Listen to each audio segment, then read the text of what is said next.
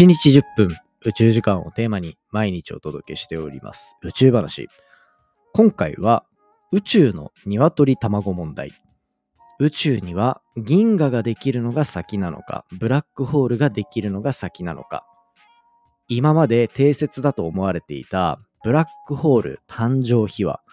ここがひっくり返ってきた。なぜひっくり返ってきたのか。そんな観測の結果をもとにした新たな定説が出てきたお話していきますので、ぜひ最後までお付き合いください。どうぞ。Three, two, one. Ignition.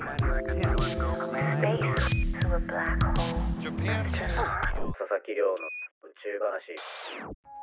2024年2月23日、始まりました佐々木亮の宇宙話。このチャンネルでは1日10分宇宙時間をテーマに天文学で博士号を取得した専門家の亮が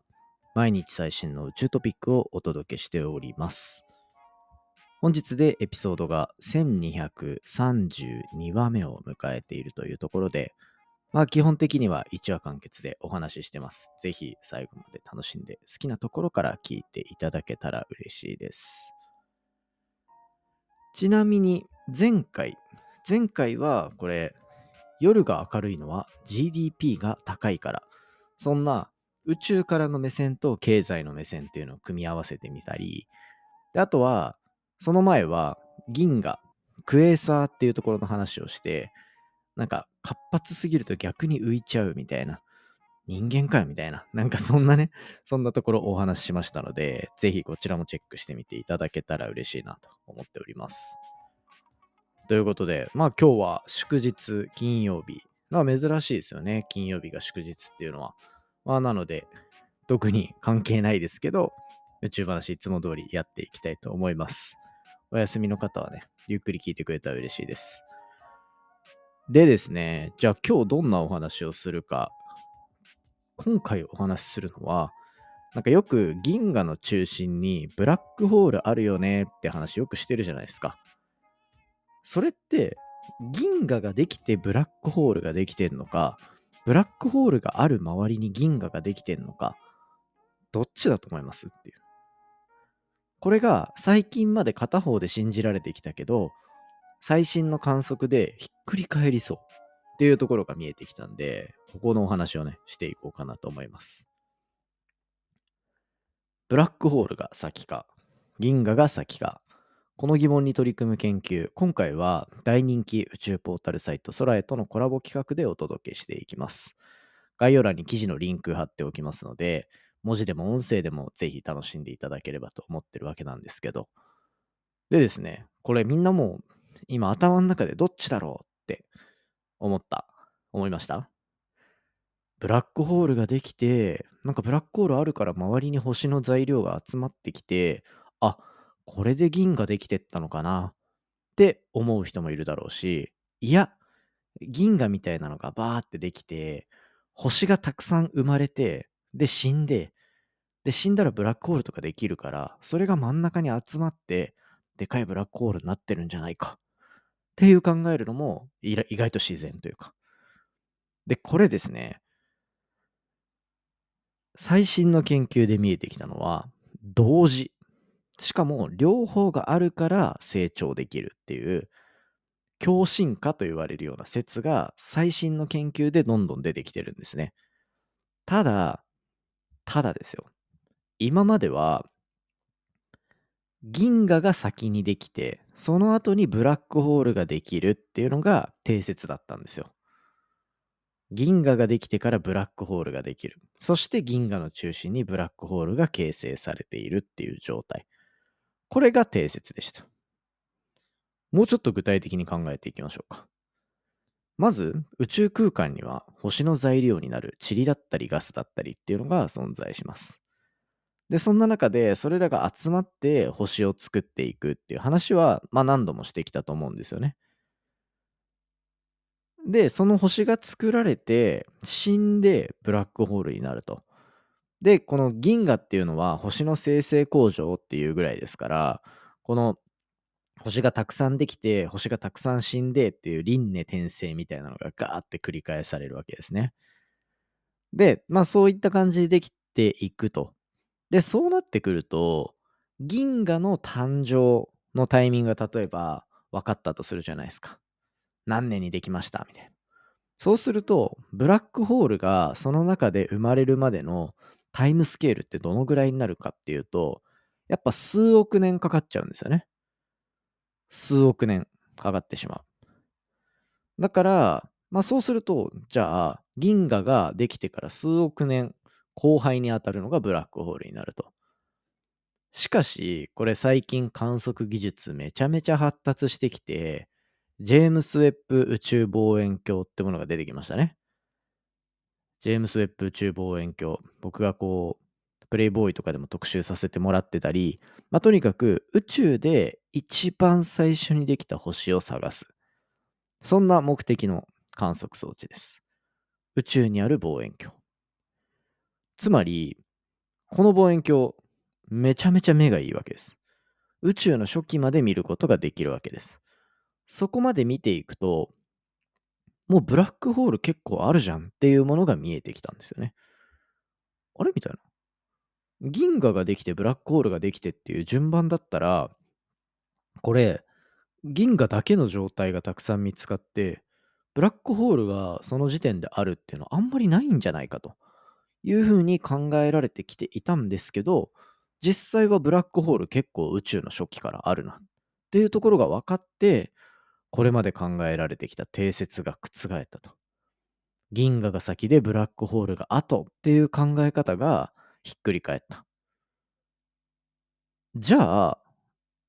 それ、じゃあ違うんだったらどうなんだろうっていうので、今回、計算シミュレーションっていうところで一緒に計算してあげた結果ですね、まあ銀河とブラックホールは同時にできたんじゃないかというような見解が出てまいりました。で、その見解が出てきたことによってですね、で、こう計算バーってしてみた結果、銀河の中で星を作る、その星の工場としての役割、そして銀河の中心にあるブラックホールがどんどん成長していって巨大化していく、成長していく過程、お互いがお互いのプロセスに影響を及ぼし合っている。つまり、共に進化すると書いて、共進化。っていう状態を作っているのが、実は銀河とブラックホールの関係性なんじゃないかというようなところが、今回ここで明らかになったんですね。ジェームス・ウェッブ宇宙望遠鏡の登場によって、今まで定説だと思われていた銀河、ブラックホール、どっちが先か問題。ここが定説が崩れる。しかも観測結果によって。もうこれはジェームス・ウェッブ宇宙望遠鏡を作った人たち、そしてミッションの設計っていうのがもう完璧だったと言わざるを得ない。そんな感じだなと思いましたね。まあ、これはあの観測の証拠が出てきたから今まで確からしいと思ってたことが違うっていうのはなんかこう天文学の研究の中って観測と理論っていうところがこうどっちかがこれも共振化みたいな感じでどっちかが先に未来のことを言ったらそれに対してどっちかが追いついていくみたいな。観測で何かわかんないけど面白いのが見つかった。その理論が出てくる。理論で宇宙っていうのはこういう理想的な状態になっているはずだ。って思ったものを観測技術が発達してったら見つけていくみたいな。で、今回は理論に対して観測がこう覆していくっていう流れだったけど、ね、あの、それを確かめるっていう流れも例えば重力波とかね。重力波は100年前にアインシュタインが予想して、100年後に観測技術が発達して発見されたというような流れもあったりするので、これは結構天文学の醍醐味みたいなものをみんな目の当たりにできてるいいタイミングなんじゃないかなと思うので、こういったニュースね、あの、こういう目線で多分語ってくれるメディアは多分そんなにないかなと思うんで、ぜひね、チェックしてみていただけたらと思います。ちなみに僕は観測屋さん、実験屋さんなので、そんな理論家の人たちの頭のいい計算っていうのは全然わかりません。ただ、その人たちが予想できていないような領域の観測をしていくぞっていうところがあったんで、それこそ新しいブラックホール見つけるとかね、やったことあるし、そういった感じで実験屋さん頑張れと 観測屋さん頑張れというひいき目で僕は見ちゃうかなというところです。まあ、今回は観測結果をベースにして理論のシミュレーションやってっていうなんかワンパッケージなので、これはチームとしてすごいなと思いましたね。はい。ということで今回は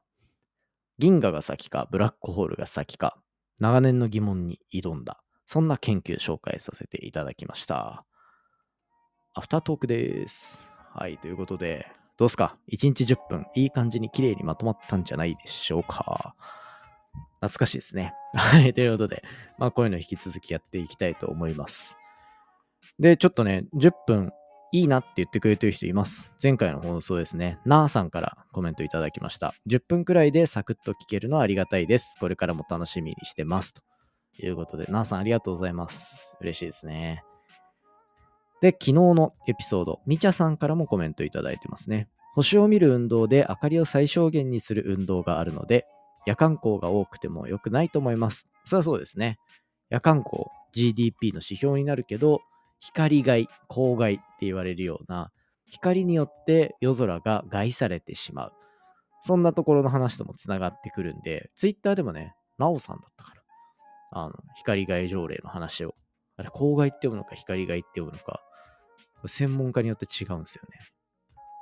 光害でいいと思うんだけどな。まあ、わかりづらいからでしょうね。僕が国立天文台で受けたセミナーでは光害って呼んでました。はい。ということで、